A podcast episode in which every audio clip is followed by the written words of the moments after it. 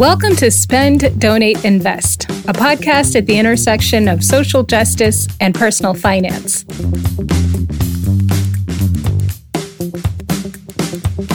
Let's talk about how we can spend, donate, and invest more in line with our values.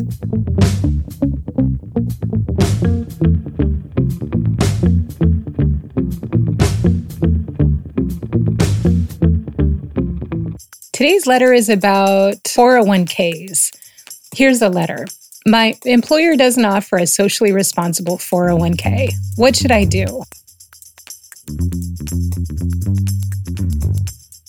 So, investing according to our values is a hot topic these days. So, I don't think your HR department would be caught completely off guard. That's the good news. And because it's such a hot topic, there are a lot of funds, or for listeners that are new to investing, these are bundles of stocks that have been put together with values based investing in mind.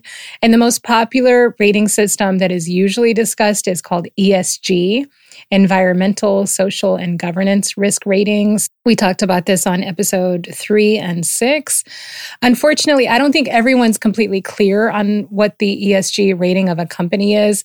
The ESG rating is a risk rating. And the thinking is that a company that doesn't take precautions to safeguard the environment is um, more likely to spill oil into the ocean, or a company that doesn't create safe environments for their employees is going to have a nightmare when their employees get sick, or a company that doesn't practice transparency in terms of how they pay their board members, or what percent of the board members are women, those companies are more likely to get caught up in a scandal for bad behavior.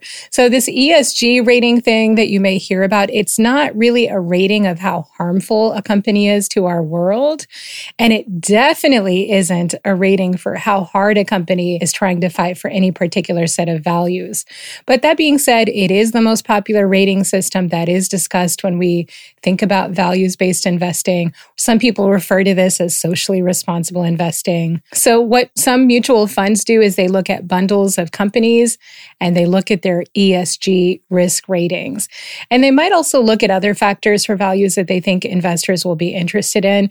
For example, ESG ratings don't have anything to do with like tobacco or pornography, but I have seen some mutual funds that exclude companies based on those characteristics. And the mutual fund will list out what values they were screening for when they put together that bundle.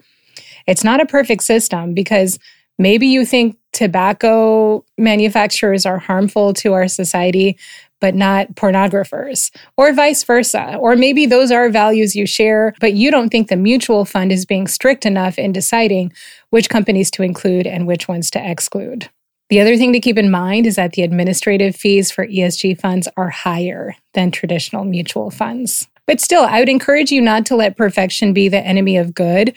I have to believe that there are some financial professionals out there that are creating a better rating system, a more robust rating system, and a and a wider variety of funds for people to choose from. But in the meantime, I think it's great that you're pushing your company to offer some socially responsible options for employees.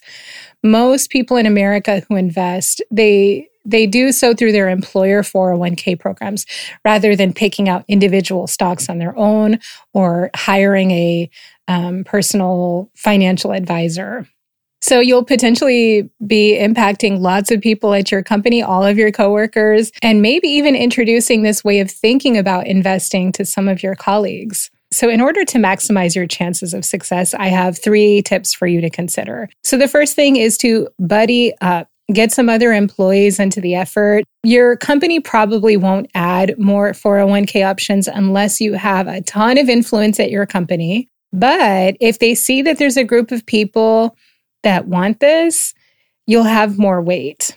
And I don't think it's going to be difficult to get employees on board with you. Morgan Stanley did a report and found that 88% of their survey respondents with access to 401k plans are interested in sustainable 401k options, but less than half say they're available. And that was according to their sustainable investing report in 2019. I'll include a link below. Second tip be patient. It's going to take some time to change the 401k options at your job. So give it you know, at least I'd say a year, but give it some time. And then the third tip is to keep the pressure up. So don't let up on HR. Keep asking and asking and asking. And if you have a financial advisor, you might even get their help in how to word the request in the first place. Please do stay in touch. This was a great question. Send an update on what ends up happening at your job and any other tips you gather along the way. Good luck.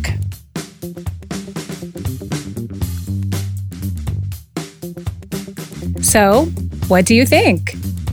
Have you found other ways to tackle this quandary? Or do you have a different question? If you ever have a question about how you spend, donate, or invest, or anything else related to doing good with your money, send it in and I'll do the research, ask experts, and share what I find out. Check out the show notes for the email address to send in your questions. If you think there should be more conversations like this, please write a review for this podcast on iTunes. This is the biggest support you can provide this podcast. If you're too busy, please just leave a rating. And of course, please share this episode with anyone who you think might find it interesting.